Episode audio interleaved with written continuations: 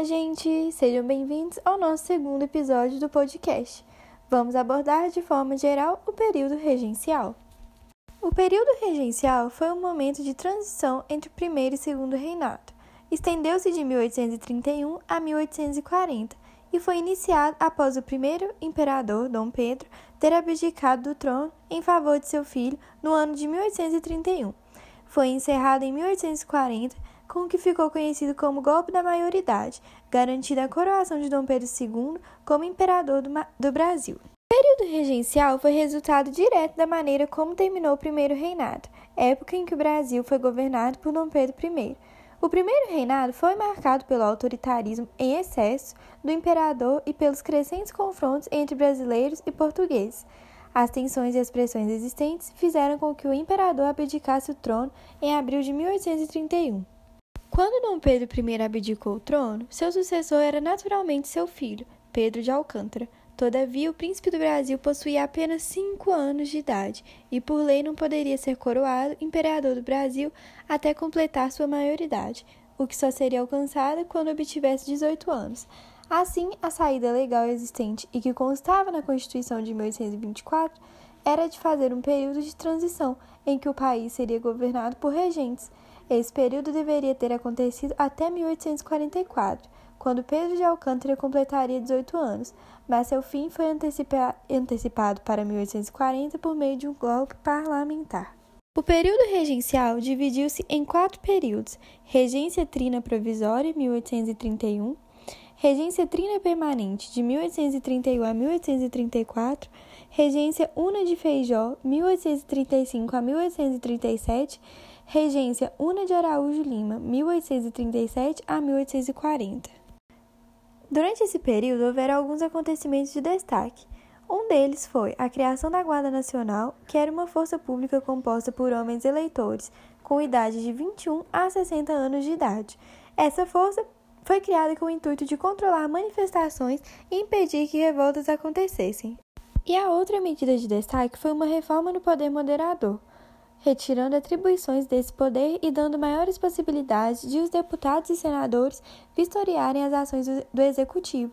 Por fim, um último acontecimento marcante foi o embate político entre José Bonifácio e o padre Feijó, que resultou na saída de José Bonifácio da vida política do nosso Brasil. Em 1834, fora criado, ou seja, aprovado, né, o Ato Adicional de 1834, uma lei que fazia alterações na Constituição de 1824.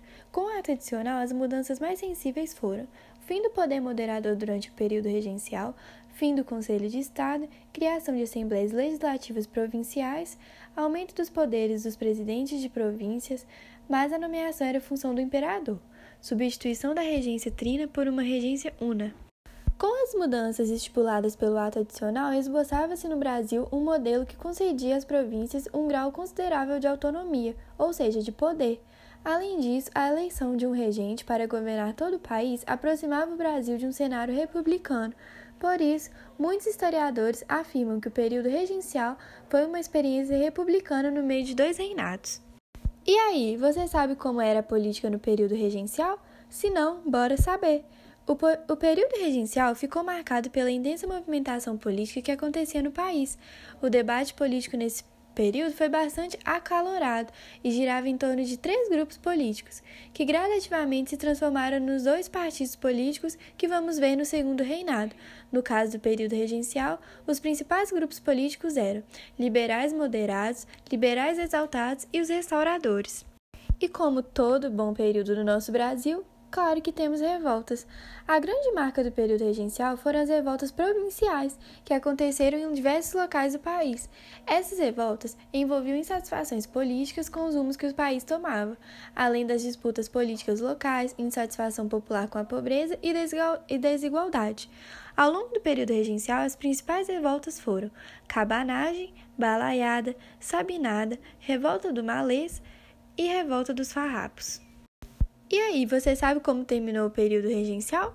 O fim do período regencial foi resultado da disputa política entre liberais e conservadores.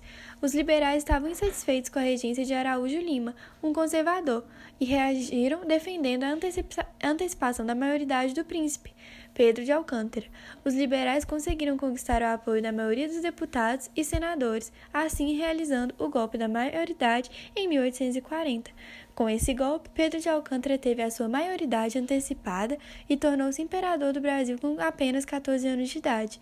Esse ato iniciou o segundo reinado e deixou os liberais satisfeitos, porque foi retirado o poder da mão dos conservadores, além de que também esperavam que a coroação do imperador colocasse fim às revoltas provinciais que vinham acontecendo no país. E esse foi o nosso podcast sobre o período regencial. Aguarde o próximo. Espero vocês. Beijo, tchau!